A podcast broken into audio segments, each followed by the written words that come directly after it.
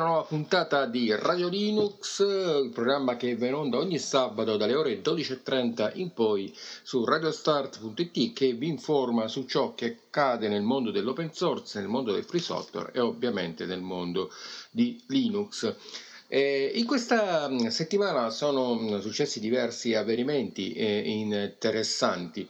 Il primo argomento di cui andiamo eh, a parlare è molto curioso, in quanto da un punto di vista, diciamo così, informatico rappresenta qualcosa eh, di nuovo e di diverso e poi dà anche adito a fare appunto molte eh, riflessioni. E mm, parliamo di una uh, scelta che ha preso il governo della Corea del Sud eh, sia per motivi eh, economici e anche per motivi eh, riguardanti la sicurezza, di eh, migrare il suo um, sistema operativo uh, di base, eh, che riguarda proprio la struttura dei ministeri dell'interno, ma anche appunto dell'esercito, da Microsoft Windows 7 eh, in favore appunto eh, di eh, Linux, in particolare di una distribuzione che si chiama Gureum OS. Ora, noi abbiamo cercato uh, di scaricare questo sistema operativo uh, per vedere come fosse appunto ehm, composto, da quali fossero le caratteristiche, però eh, c'è il risultato impossibile. Ma Carlo è riuscito a, um, quindi a, a, a, individuare una distribuzione da cui appunto Gureum OS eh, deriva. Per cui adesso andiamo a sentire la recensione di Carlo. Sì, buongiorno a tutti. Mm, innanzitutto c'è da dire che Gureum OS non è un, uh, un, tentativo isolato, bensì rientra in un'ottica più generalizzata a, a livello macroeconomico, comunque di politica inter, diciamo internazionale, di eh, scansare, eh, mettere da parte i prodotti Microsoft per avere un software open source comunque non dipendere da Microsoft. Già ci avevano provato con Red Hat, no, come così, Red Star, scusa. Ah, beh, eh, Red Star OS è della, della, Corea del Nord, è un, Nord. un po' a parte, insomma. Eh. e, a quanto pare, leggendo, leggendo, sui blog su internet, quel, quel sistema operativo uh, mh, traccia tutti, pro, scrive metadati, comunque uh, fa, mh, eh, rende rintracciabilissimo tutto il contenuto de, del nostro computer tramite tracker e metadati, una cosa molto carina, devo dire. Sì, sì, è fatta bene. Sì. Oh, noi nell'impossibilità al momento di scaricare Gureum OS mh, mm, siamo, uh, mi sono imbattuto però nella, nell'antenato di Gureum OS, ossia Amoni, Amoni KR. E il problema di scaricare Amoni KR è che esiste un unico mirror, un'unica fonte e la, mm, il download pur essendo di un 2-3 giga richiede almeno, almeno un 6-7 ore per, per, essere portato a termine e peggio di tutti la, mm, la connessione è molto instabile al che sottoscritto dopo aver provato un paio di notti a scaricare questo benedetto sistema operativo ha eh, ben pensato di, di trovare alternative se non che mh, mm, mi sono imbattuto in quello che dovrebbe essere l'antenato della versione attuale di Amoni uh, KR. Amoni KR al momento è rilasciata la versione 1.3 e su GitHub si trovano eh, tut- tutti i file relativi alla 1.1 1.2 per chi vuole Ma di quanti anni fa questa? No, Amoni è recente, l'ultima uscita è di aprile, o il 5 aprile o il 4 maggio, non ricordo, ah, è recentissima. E io invece mi sono imbattuto in, uh, chiamiamola una Moni vecchia, mh, mm, basata su uh, Linux Mint o Mint che dir si voglia, 18.3. Mm. E, eh, con uh, ambiente grafico Mate o Mate. Devo dire che all'inizio pensavo di essere di fronte a una normalissima Linux Mint, quando poi mi è apparso sullo, sullo, sullo sul desktop una, un disegno tecnico terrificante con uh, le, uh, righelli, squadre e quant'altro e qualche, ah, e qualche scritta in, in ideogrammi. Ecco, magari dopo lasceremo pure un link eh, su cui possiamo scaricare, te lo vuoi dire tu? Eh, devo, eh, devo riavviare il, la macchina, lo farò ah, a, fine, a fine recensione, okay. ti trovo. Mm. Mm, e poi soprattutto ho visto che sul, anche l'orologio piuttosto che il pulsantino del menu ci sono degli ideogrammi per non parlare delle, delle icone sul desktop. Mm. Fortunatamente, eh, una volta che riusciamo a trovare le impostazioni di, di Mate, riusciamo a dare la lingua inglese e quindi qualcosa, non tutto, ma qualcosettina riusciamo anche a leggere in, in inglese. Ma quindi è tradotto tutto in inglese? No, no, è tradotto tutto in coreano. E io mm, non so da live come riavviare mm, la macchina per, uh, per, per dirgli ok partimi in inglese. Ok. E quindi andiamo alla scoperta di assistente di insomma come si dice esatto nel, andiamo sì, alla scoperta anzi sono qui con uh, il pannello quello delle lingue e mi dice Language English United Kingdom, Region English United Kingdom. Adesso proviamo un attimo United Kingdom. Ah, vediamo un po' se installando i pacchetti di, di, di lingua mancanti riusciamo a averla completa. Sì, perché altrimenti sarà un po' difficile. Allora, andiamo avanti Carlo. Sì, appurato che pur uh, cambiando la lingua non succede granché al, al nostro desktop, andiamo, continuiamo a navigare a vista. Eh, innanzitutto vi consiglio di cambiare lo sfondo agghiacciante del disegno tecnico coreano con, uh, cliccando sul destro e scegliendo l'ultima opzione eh, dove ci appaiono sfondi da- davvero carini, non so se siano quelli standard uh, di Mint e Mate oppure, oppure no. E poi vediamo, mm, passiamo alla disanima dei programmi. Uh, in quelli che penso sia grafica troviamo Pix che è un, uh, un gestore di gallerie, a quel che mi è dato capire, poi c'è il caro GIMP e poi c'è un'applicazione che se non erro è un um, qualcosa tipo Xsane comunque per scannerizzare e chiunque eh, capisca di coreano è invitato a farmi sapere con, con che cosa sto lottando. Poi, per quanto riguarda quelli che dovrebbero essere accessori, troviamo ArcZip, che a lume di naso è il, uh, il gestore dei, uh, dei, pacchetti compressi, del, dei file compressi. In quest'altra sezione, che io chiamerei varie ed eventuali, troviamo Redshift, che è quel programmino che ci oscura di rosso lo schermo a seconda dell'ora in cui stiamo, stiamo utilizzando il computer.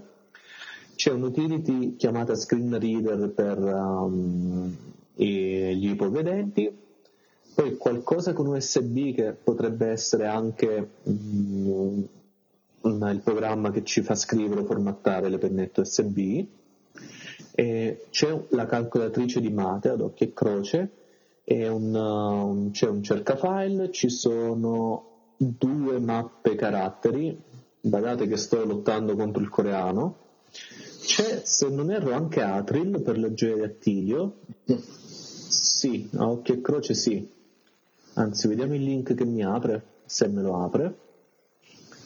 Eh, Linux Mint Reader, no, non, non, ci dice il nome proprio, però poco male. Comunque per chi vuole ehm, andare a vedere il sito, che con Google Translate lo potete mettere anche in italiano, l'indirizzo preciso è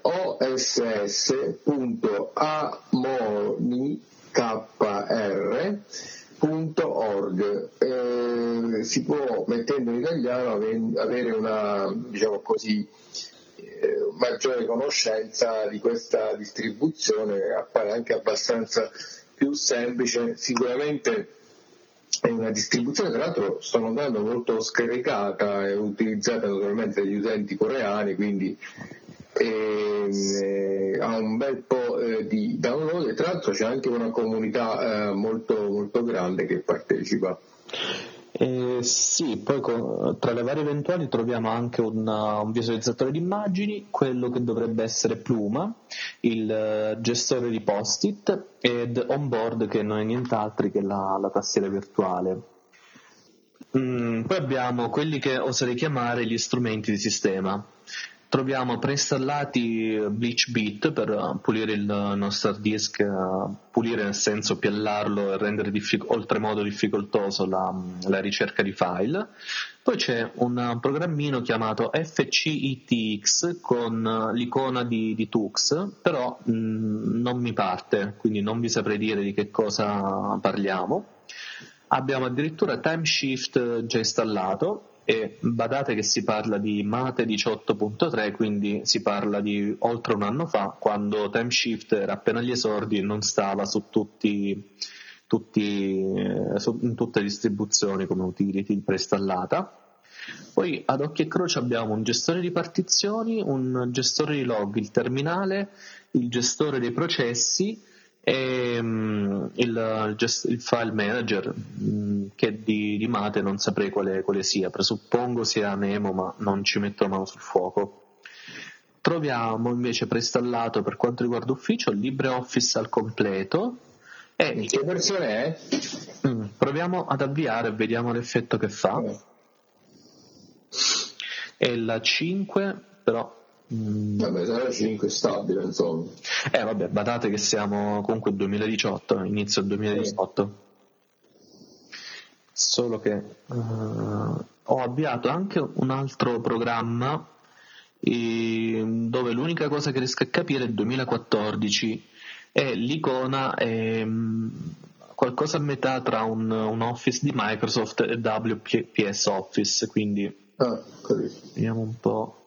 Ah, HV, HWP Viewer è il, il comando che, che, noi diamo quando clicchiamo quella, quell'icona. Tutto sta nel capire adesso se zio Google ci può aiutare oppure no a capire che comando diamo. Mm, ah, eccolo qua, il browser è partito e vi posso dire che HWP Viewer è un programma prettamente coreano e non ho idea di che cosa faccio, però mh, mm, ce lo teniamo così com'è, lo apprezziamo lo stesso. Sì, perché qui viene eh, rimarcato più volte che eh, cerca di eh, facilitare l'utilizzo proprio per l'utente sia eh, preparato, diciamo così, ma anche all'utente delle prime armi per imparare in poche parole eh, Linux, quindi si rivolge a un pubblico eh, molto, molto ampio eh, con l'utilizzazione appunto della lingua coreana. Esatto, però noi non ci siamo lasciati scoraggiare né dal fatto che per utenti poco, poco esperti né dal fatto che si tratti di coreano e l'abbiamo scaricato lo stesso. E poi nella sezione multimedia troviamo un, un programma per aggiustare i livelli del, del volume e in più due, due, se non tre riproduttori audio e video. Non, non chiedetemi quali siano i nomi perché davvero lo, lo ignoro. Per quanto riguarda invece la sezione internet troviamo Firefox in accoppiata con Thunderbird e Firefox lo vediamo subito che, di che versione, oddio, sono stato eh, ottimista. La 57.0 Firefox Quantum a 64 bit, quindi non penso nemmeno tanto tanto vecchia, eh, cioè per il 2018 attenzione. 18. Poi troviamo Pidgin è quello che dovrebbe essere hex chat per uh, l'IRC e transmission per uh, il, um, per il, uh, il BitTorrent. Ma eh, in Firefox ci sono delle restrizioni, ci sono delle estensioni che sono già installate o così nudo, così com'è insomma al momento dell'installazione? Aia, vediamo, eh, tu pensi sia facile? E dunque, dunque, dunque, questa ricerca, no, sono nelle impostazioni nude e crude di Firefox. Ah, forse eccolo qui. Se ci sono estensioni.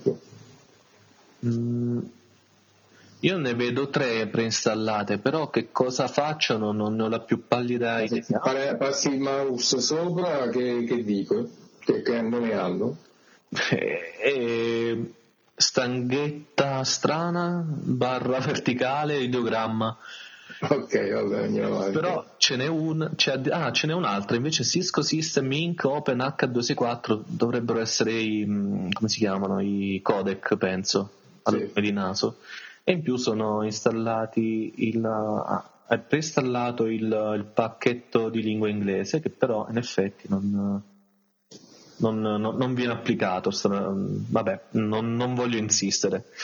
E, poi invece per quanto riguarda um, altre utilità troviamo Gparted, l'installer di Linux Mint, il configuratore di rete, e, um, il gestore pacchetti che è Synaptic, anche il gestore dei repository, e il gestore Linux Mint Updater per, per chi gradisce questo, questo, apparecchietto e vediamo un attimo che, di che cosa si tratta questo programmino.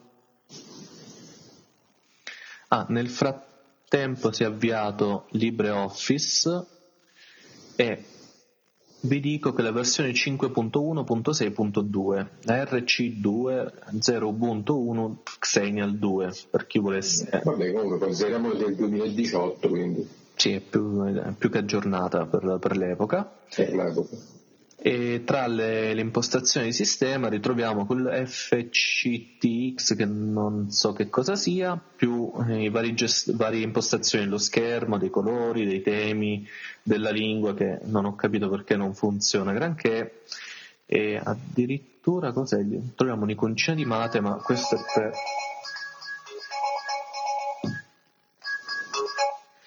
Addirittura troviamo l'iconcina di Mate ma non ci dice nient'altro che si tratta di Linux Mint 18.3 Silvia con un lungo disclaimer in uh, coreano quindi, e in più anche il welcome, uh, quello che dovrebbe essere il, la schermata di benvenuto con uh, i vari um, synaptic, fo- rimandi a forum o chat, non ne ho idea e le impostazioni, più addirittura un portafogli quindi penso serva per le donazioni.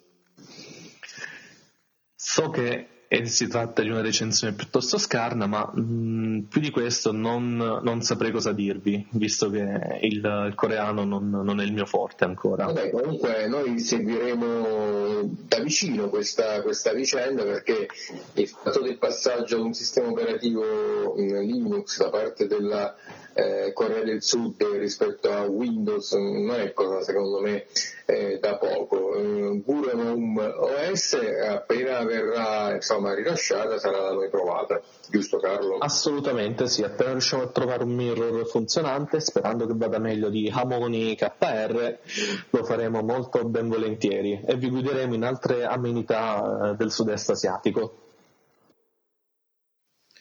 Abbiamo intervistato uh, Dennis Royo alias Jaromil alla manifestazione TEDx, una manifestazione dove si ha come obiettivo la condivisione di idee che meritano di essere diffuse. Manifestazione che si è tenuta a Pescara presso l'auditorium eh, Flaiano. Con eh, Jaromil abbiamo parlato ovviamente eh, di eh, quello che riguarda il mondo eh, di Linux, l'adozione del kernel Linux per esempio della Microsoft e anche da parte di Google attraverso di Chrome OS e abbiamo parlato anche eh, naturalmente di come gli algoritmi possono essere utilizzati ehm, da queste eh, grandissime eh, aziende per poter carpire eh, i segreti e quindi violare in un certo senso anche la privacy degli utenti che eh, navigano eh, in rete. È una breve intervista, è durata 6 minuti e io ve la faccio ascoltare.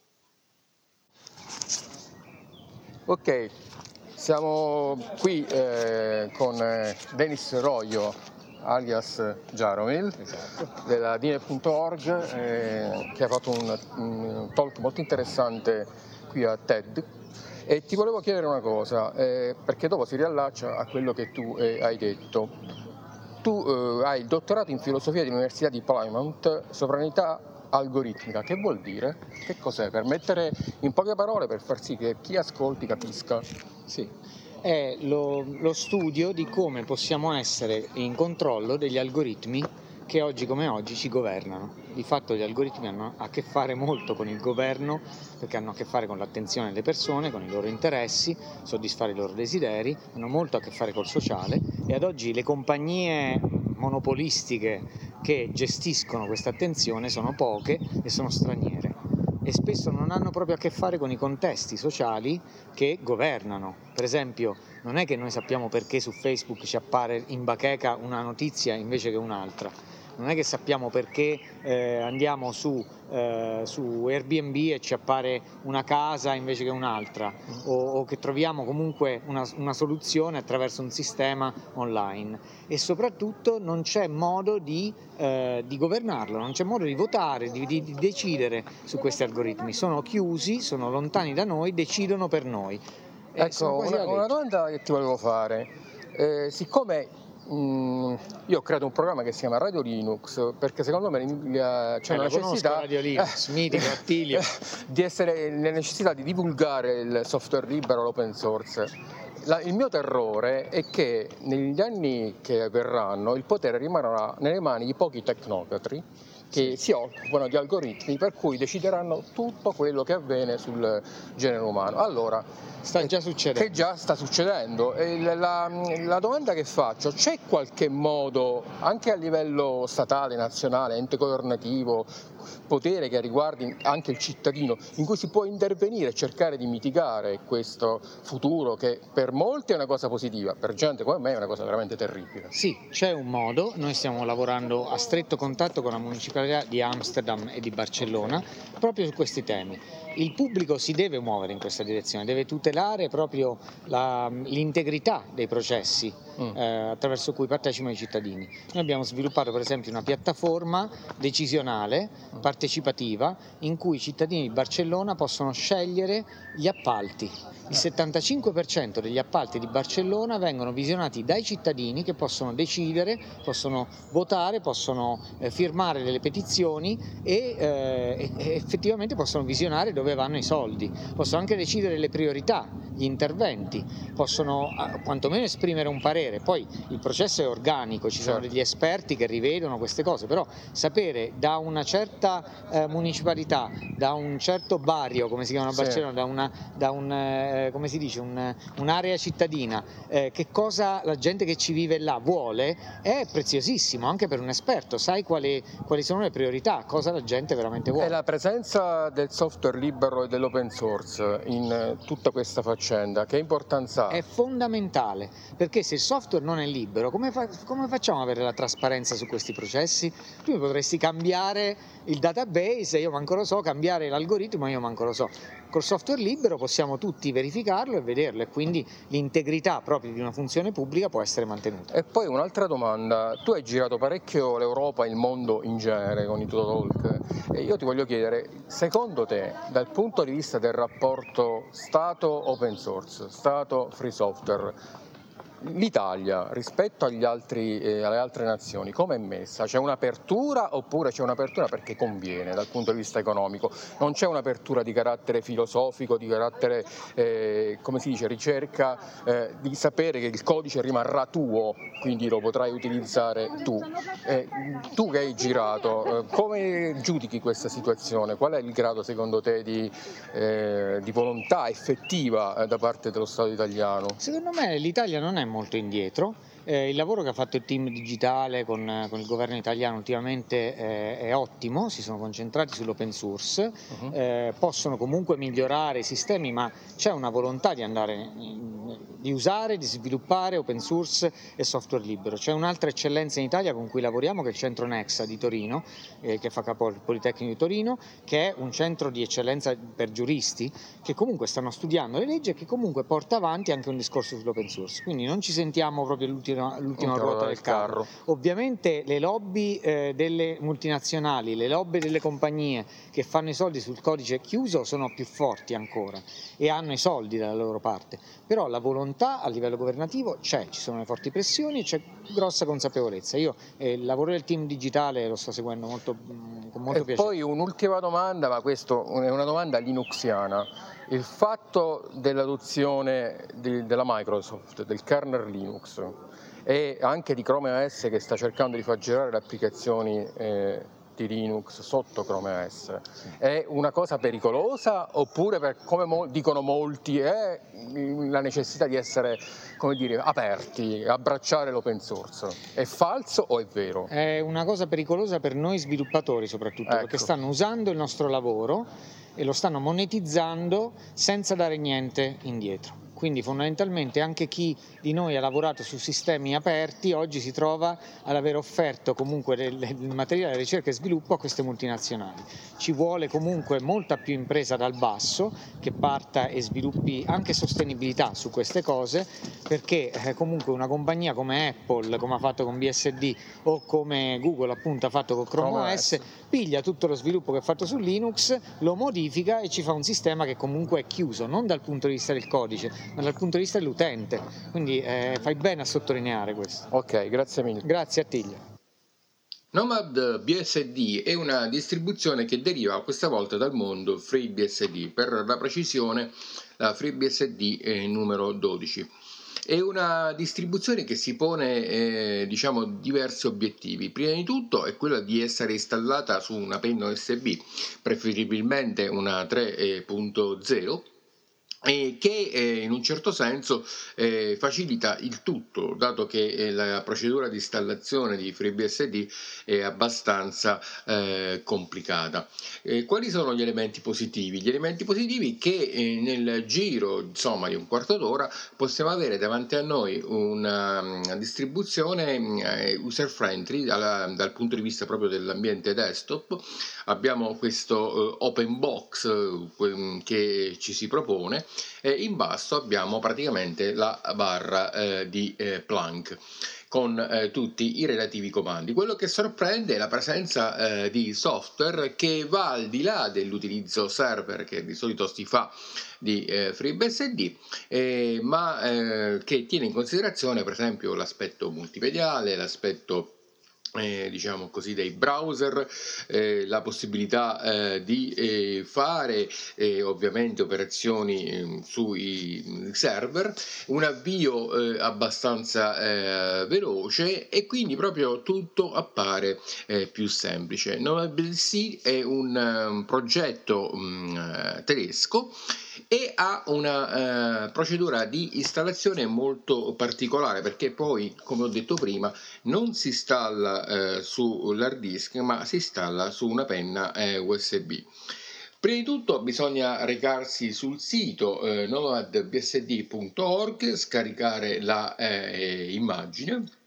eh, WISO eh, che eh, vogliamo eh, utilizzare ovviamente ehm, si pone come obiettivo il 64 bit quindi ci rivolgiamo a PC dell'ultima eh, generazione e mm, un, nel momento in cui abbiamo scritto questa relativa immagine sul sito di Nomad BSD vengono riportate varie procedure, io ho utilizzato tranquillamente la procedura con Etcher, cioè ho scompattato l'immagine e l'ho iscritta sulla eh, penna USB con una eh, discreta velocità, quindi nulla di preoccupante.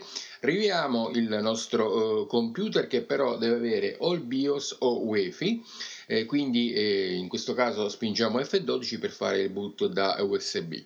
Una volta fatta questa, mm, questa procedura eh, la, mm, parte proprio la, mm, la distribuzione però eh, ci vengono richieste eh, dei determinati tipi di domande. Prima di tutto di selezionare e di scegliere la eh, nostra eh, tastiera, quindi se è italiana, americana, quella che noi preferiamo, poi selezionare il determinato ehm, fuso orario impostare quindi una password che sarà la stessa sia per quanto riguarda il lato utente e per quanto riguarda l'amministratore.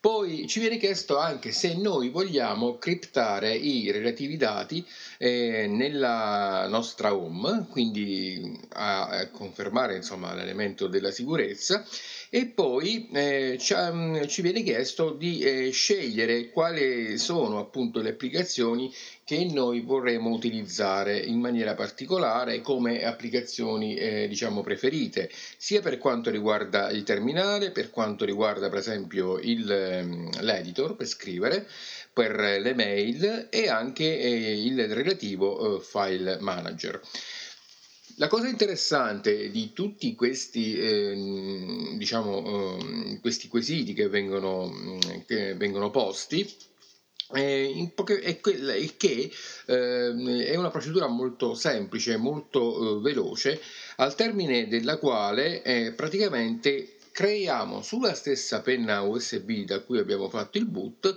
la nostra eh, diciamo, eh, configurazione. Quindi ci sarà eh, chiesto di effettuare il relativo eh, riavvio, la macchina ripartirà ovviamente lasciando attaccata la penna USB e arriveremo quindi eh, finalmente al nostro eh, desktop. Per quanto riguarda eh, la RAM, le richieste sono abbastanza minime perché si richiede che vi sia nel PC esclusivamente un gigabyte di RAM, quindi è molto mh, mm, semplice insomma come, eh, come, come richiesta, non, nulla di che. Forse qualche problema lo può dare il fatto che c'è una procedura proprio sul sito perché eh, le partizioni exFAT non vengono immediatamente eh, montate ma bisogna installare un relativo pacchetto. Questo è dovuto ehm, al fatto che eh, ci sono proprio dei eh, motivi di copyright, eh, quindi di diritti, e, per cui la, non può essere al, al boot exFAT il file system appunto ehm, utilizzato, ma bisogna seguire una relativa procedura. Comunque niente di che, tutto abbastanza eh, semplice. Come abbiamo detto prima, eh, quello che ci, che ci, si viene a presentare è OpenBox, ehm, che noi tra l'altro vediamo su molte distribuzioni di Linux, eh, con una bellissima barra sotto naturalmente Plank, eh, che eh, racchiude i determinati comandi eh, principali, per cui in questa barra per esempio avremo Firefox, avremo eh, Thunderbird, il nostro gestore di posta, avremo un programma per l'audio e video, in questo caso per esempio abbiamo VLC, abbiamo GIMP e, e, tanti altri insomma programmi che noi sceglieremo. Tra l'altro anche abbiamo un file manager eh, che ci consente di fare proprio tutto e questo file manager ha una caratteristica eh, positiva. Eh, sulla sinistra vengono ehm, individuate oltre alle classiche eh, home, cioè dell'utente dove sono presenti i nostri file, i documenti, le immagini, musica e così via, abbiamo anche proprio una mm, diciamo, cartella che riguardano le applicazioni. Quindi avremo appunto questa cartella che si chiama application che praticamente contiene tutte le applicazioni che noi utilizziamo sul nostro PC, per cui basta cliccarci sopra e l'applicazione eh, parte. E poi un altro elemento interessante è la possibilità di effettuare eh, appunto l'installazione dei pacchetti attraverso eh, un eh, Octo PKG che poi in realtà non fa altro che fare quello che da shell eh, si fa eh, comunemente. Quindi eh, per installare il pacchetto.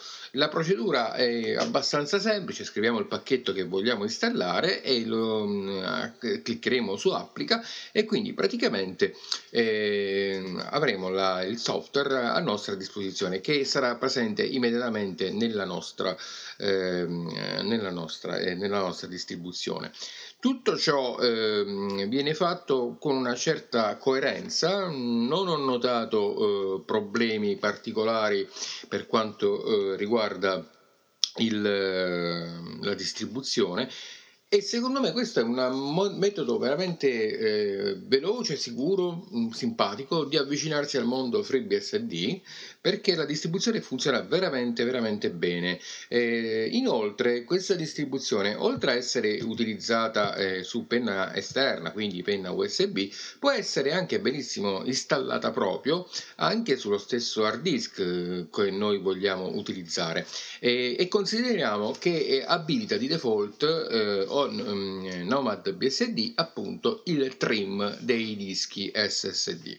Quindi direi che mm, il giudizio non può che essere eh, positivo, secondo me vale veramente la pena eh, provare. Io mi, ci sono trovato veramente bene e un modo sicuramente eh, utile per approcciarsi a un sistema operativo diverso da Linux. E torniamo dagli studi di Radio Linux per andare a fare come al solito facciamo ultimamente un po' il punto della situazione, delle notizie eh, che eh, sono eh, uscite che riguardano appunto il mondo eh, del pinguino.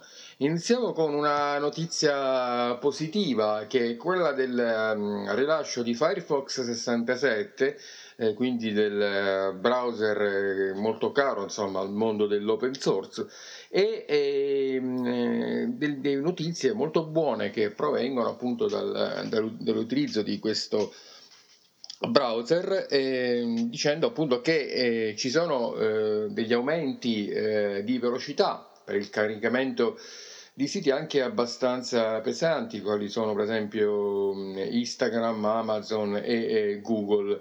E, inoltre, almeno da quello che eh, viene detto, che ci sono state proprio dei, delle procedure applicate che riguardano l'ottimizzazione eh, di, di, Firefox.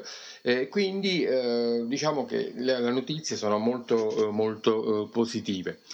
Poi, eh, altra notizia che riguarda appunto il mondo del, dell'open source e di Linux in particolare è, è l'uscita di una distribuzione quale appunto OpenSUSE nella sua eh, versione 15.1 eh, una, OpenSUSE è una delle distribuzioni storiche proprio del mondo eh, di eh, Linux.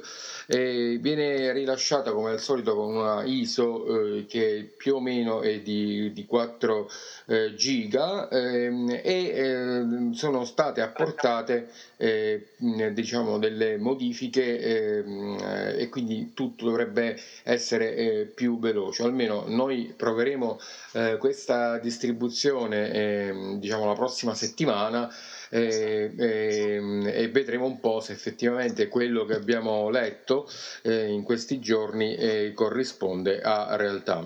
Carlo. È sempre KDE il... Sì, almeno da quello che ho letto io sì. Fa assolutamente piacere, impegno a reperire questi 3 giga di ISO. Eh, 3 più che altro sono 4 più che 3. Eh beh, assolutamente dubbi.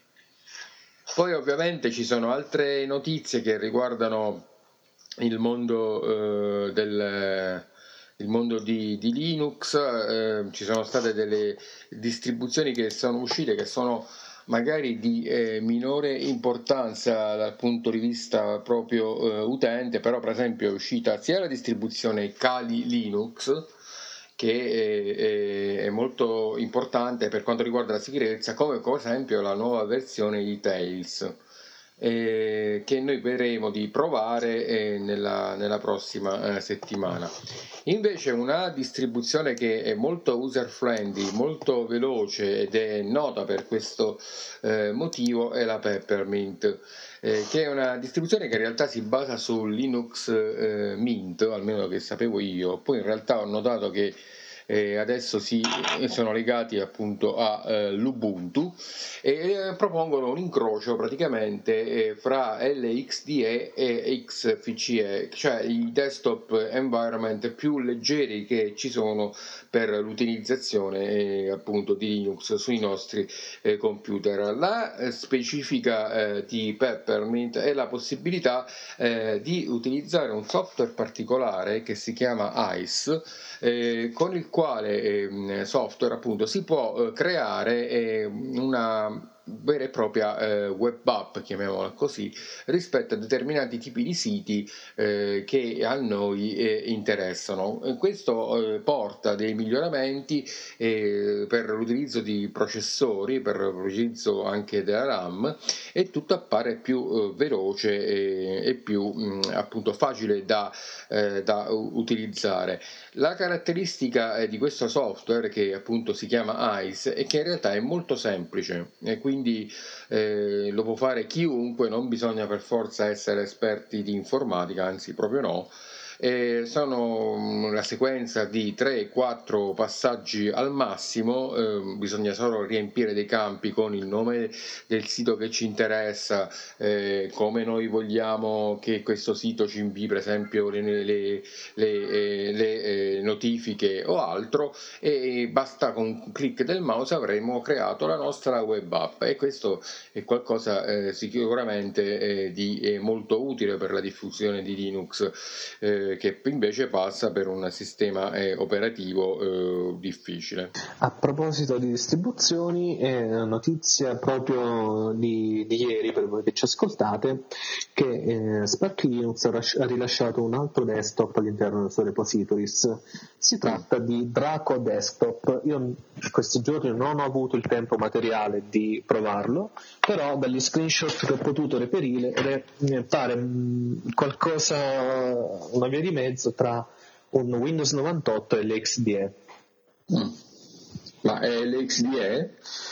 Come base? No, è molto, molto simile il menu piuttosto che l'impostazione con una barra eh, pulita, una barra di, di sistema molto pulita, però mh, mm, ripeto, non ho avuto modo di, nemmeno di, di cercare inform- maggiori informazioni a riguardo, però poco male perché mi cimenterò anche con uh, Draco. Poi ricordiamo pure che però c'è stata anche una brutta notizia, cioè il fatto che Antergos, che è una distribuzione che dovrebbe essere utilizzata per avvicinare gli utenti al mondo eh, di ehm, appunto Arch Linux, eh, in realtà eh, ha eh, detto che praticamente chiude i battenti, lasciando solo gli aggiornamenti eh, di sicurezza. Questo ha dato adito alle solite ehm, riflessioni che si hanno eh, quando una distribuzione che è, è abbastanza nota perché più o meno aveva almeno da quello che ho capito io, quasi un milione di download, però non sono sicuro di... Eh, che sono veramente tanti. Eh, lascia, come si dice, il fianco proprio a delle riflessioni eh, sul fatto che ci siano dei progetti eh, di distribuzione di Linux che eh, dopo un po' vengono praticamente a, a, cadere. Loro dicono che la chiusura è stata dovuta alla mancanza eh, di tempo e, anche dal punto di vista proprio della mancanza di un sostenimento eh, economico. Poi in realtà qui il discorso è sempre eh, diciamo così un po' difficile da eh, affrontare. Io per esempio sono convinto invece che ehm, eh, tutto si risolverebbe se le distribuzioni da cui derivano, per esempio Arch Linux, facesse una ISO eh, sia per chi vuole avvicinarsi al mondo di Linux o vuole installare una distribuzione in maniera normale, diciamo con una procedura con, eh, eh, eh, e lasciare invece anche la possibilità di fare una, un'altra procedura eh, specifica, e cioè eh, da, da zero. Per cui eh, molte volte le distribuzioni di Linux, scusate, distribuzioni di Linux che riguardano appunto soprattutto il mondo di Arch Linux eh, nascono per questo motivo, perché se andiamo a stringere il, il, la, il, l'elemento che è difficile eh, per utilizzare un, una distribuzione come Arch Linux è la, l'installazione, per cui io per esempio uso Arco Linux e la trovo fantastica, è veramente una distribuzione ottima, ma eh, io l'ho scaricata perché eh, non mi volevo installare Arch Linux dall'A alla Z, ma con Arco Linux mi trovo benissimo, la procedura di installazione è facilissima, funziona bene, eh, per cui ho preso quella strada. Eh, pur, essendo una persona che fa le installazioni da zero, Slackware, Debian, eccetera, eccetera, però ho scelto questo e questo secondo me è il motivo fondamentale. Se non si capisce questo eh, è normale che ci siano 2500 distribuzioni derivate, tanto poi partono tutte lo stesso presupposto, e cioè rendere l'installazione più facile. Assolutamente. Vai Carlo, altre notizie? Allora, che riguardino strettamente Linux e informatica, per, per oggi no, non, non sono mm. riuscito a trovarne di, di sfiziose. Mm. Vai, vai. Mm, però po- possiamo iniziare a parlare un attimo di Android, in quanto pare che sia disponibile il porting di Tor per Android, di Onion Tor. Uh-huh. Quindi per chi volesse navigare in... Uh, non diciamo, non, non esaltiamoci a dire anonimamente, però dando filo da torcere a eventuali tracker o dintorni, pare una buona notizia. E poi, visto che iniziamo a parlare di Android, sarebbe anche il caso di mettere un attimo le mani nella piaga, chiamiamola piaga, Huawei, Google, America e dintorni. Sì. Come molti di voi già sapranno, eh, a seguito delle indagini degli Stati Uniti circa la sicurezza del, delle reti H5G, mi pare si chiamino, sì. eh, um, e dei fornitori fa, pare che vi sia qualche falla di, uh, per quanto riguarda le infrastrutture fornite da Huawei. Questa diatriba, pur se non sono state present- pare che non siano state presentate prove esplicite al riguardo, comunque poi ha portato al bando in diversi paesi europei, oltre che negli stessi Stati Uniti, della, di Huawei come produttore di infrastrutture H, 5G, H5G come si chiamano. Mm. E, ehm, e, poi, ah, a proposito, per chi volesse approfondire, consiglio la, la trasmissione di Giannino su Radio 24 di questa settimana, penso che sia di mercoledì oppure eh, di leggere qualche articolessa del foglio che comunque è sempre ben informato per quanto riguarda notizie di politica estera. E questi, questa guerra, chiamiamola commerciale, poi ha portato alla, alla, all'inasprimento della, delle, delle, relazioni, tant'è vero che è notizia di qualche giorno fa, tutti voi la, la saprete, Google ha eh, deciso di sospendere il supporto per i dispositivi Huawei e, e eh, seguendo la scelta di Google altre, eh, molti altri distributori hanno, hanno, deciso di non collaborare più con Huawei, per esempio pensiamo ad, Ar- um, ad Intel piuttosto che ad altri produttori hardware. Questo in soldoni vuol dire che da, so, da, da, giugno 2019 in poi sui dispositivi di nuova produzione Huawei non potrà essere installato Android e soprattutto non si avrà accesso al, diretto al Play Store con so, Google Calendar, Google Maps eh, e quant'altro. Eh, infatti, la, secondo me l'elemento interessante di tutta questa faccenda, a parte che io penso che alla fine troveranno un accordo, però questo è quello che penso io, quindi, ehm, è che ci potrebbe essere un sistema operativo nuovo in futuro per, per Huawei eh, perché è già un bel po' di tempo che circola eh, questa voce. Il problema è che tutto come al solito girerà poi alla fine intorno eh, a Google. Poi tra l'altro c'è anche un il divieto di utilizzare ARM per motivi di copyright, eh, brevetti e quant'altro, insomma sarà una, una vicenda da seguire con molta eh, attenzione perché effettivamente eh, ha dei risvolti non solo di carattere economico, ma secondo me anche di carattere politico violentissimo. Vedremo come andrà a finire. Politico sicuramente.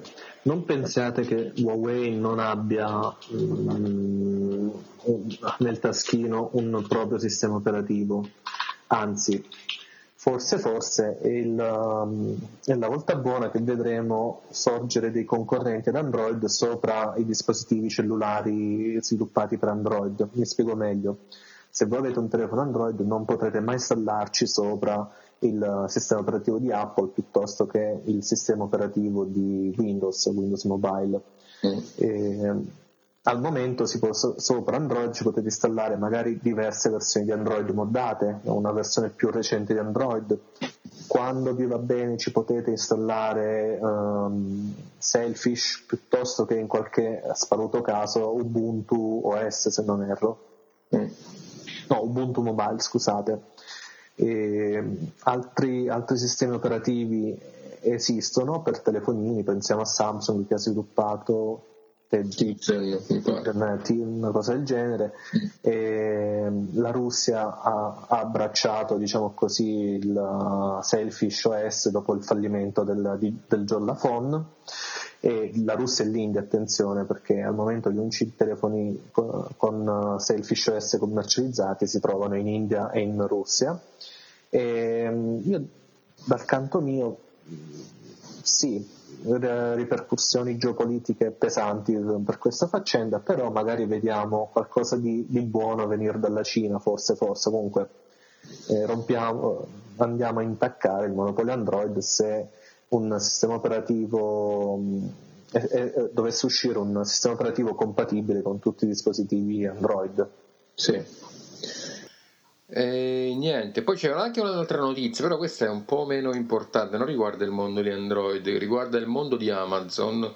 C'è eh, l'uscita del nuovo Kindle, Kindle 2019, che appare economico, nel senso che paga, si costa circa 79 euro e ha una scheda tecnica eh, discreta, risulta più veloce eh, rispetto al precedente soprattutto per quanto riguarda l'apertura eh, delle pagine. E naturalmente ehm, ha un diciamo, software che viene utilizzato per l'illuminazione che è diversa rispetto a quello che viene utilizzato per esempio su, sugli iPad, quindi hanno fatto studi eh, proprio su, su questo.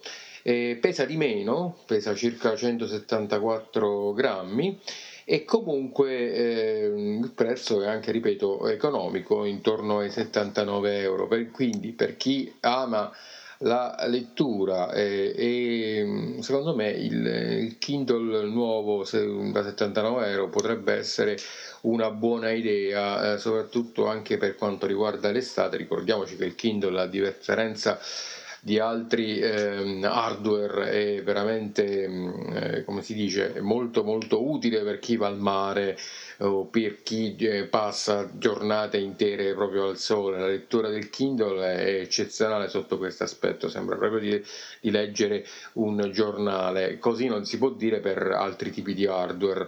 E, e, io sono molto curioso di, vedere, di vederlo all'opera, cercherò un po' di informarmi meglio in giro. Consideriamo che tra l'altro è stato messo eh, anche il nuovo firmware che è il 5.11.1 quindi se il prezzo, ripeto, è basso, dovrebbe essere in vendita eh, ehm, fra poco, quindi direi che vale la pena. Nel, più o meno il prezzo sarà intorno ai 79-80 euro. Io, no, altre notizie per questa settimana no, che in effetti è un po' magra come, come settimana è stata, però cioè magra, eh, lo scandalo Huawei eh, ne avvertiremo nei mesi a venire, però eh, per il resto dal punto di vista strettamente informatico direi che non, non c'è nulla. E così siamo giunti al termine di Radio Linux, questa è la puntata numero 78, il programma che va in onda su radiostart.it ogni sabato dalle ore 12.30 eh, in, eh, in, poi. Eh, ricordo a tutti che questo è un programma che potete scaricare in versione podcast tranquillamente naturalmente dal sito di radiostart.it potete anche ascoltarci in replica e ci potete ascoltare ehm, in diretta anche attraverso eh, le applicazioni di Android e iOS, in particolare eh, l'applicazione è quella di TuneIn. Io vi saluto e vi do appuntamento alla prossima settimana con nuove notizie che provengono dal mondo dell'open source, del free software e naturalmente dal mondo del sistema operativo libero per eccellenza New Linux. Ciao a tutti da Tiglio! Well, we know.